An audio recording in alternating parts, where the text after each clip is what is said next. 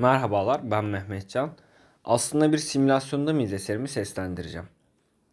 Yaşadığımız, bir şeyler başarmak için emek verdiğimiz hayat aslında bir simülasyon olabilir mi?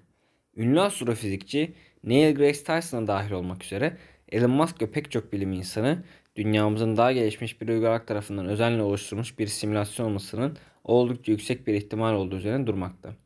Bununla birlikte elbette yanılıyor da olabilirler.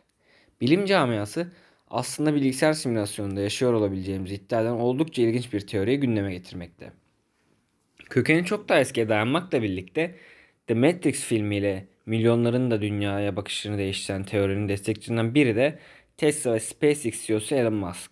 Simülasyon hipotezinin çağdaş versiyonu İngiliz filozof Nick Bostrom tarafından iki bin üç yılında tanıtılmıştı.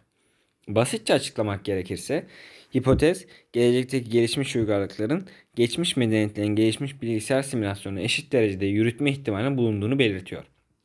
Bu nedenle antik popülasyonlar hakkında video oyunları oynuyor gibi olabiliriz. Ancak aslında teknolojik açıdan çok daha gelişmiş bir uygarlık oynamamıza benzer bir şey yapıyor olabilir. Simülasyon fikriyle yeni karşılaşanlar için simülasyonun tanımı bir durumun ya da sürecin taklidi şeklinde ifade edilebilir. Yani şayet bir simülasyonda yaşıyorsak nasıl var olabiliriz de bildiğimiz halde fiziksel dünyamıza etkileşim içinde oluruz. Besin, insanlar, hava ve benzerleriyle olan etkileşimlerimiz beynimiz fiziksel olarak bu şekilde algılamamıza ayrıntılı bir biçimde sayacak şekilde programlı olmadıkça konsept kendisini doğal olarak çıkmaza sokuyor. Yani taklit olan bir nesne fiziksel bir varlık kazandığında aslında simülasyon olmaktan çıkıp gerçeğe mi dönüşür?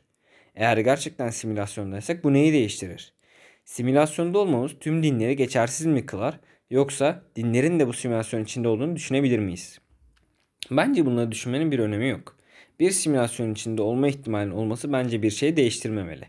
Biz normalde ne yapıyorsak, ne için çalışıyor veya ne için yaşıyorsak aynı şekilde yaşamaya devam etmeliyiz. Nasıl olsa bu bir teori ve dolayısıyla da herhangi bir kanıtı yok. Kısacası bu konuda hayatımızı etkilememeli, şekillendirmemeli ve tartışılması zevkli olan bir konu olarak kalmalı.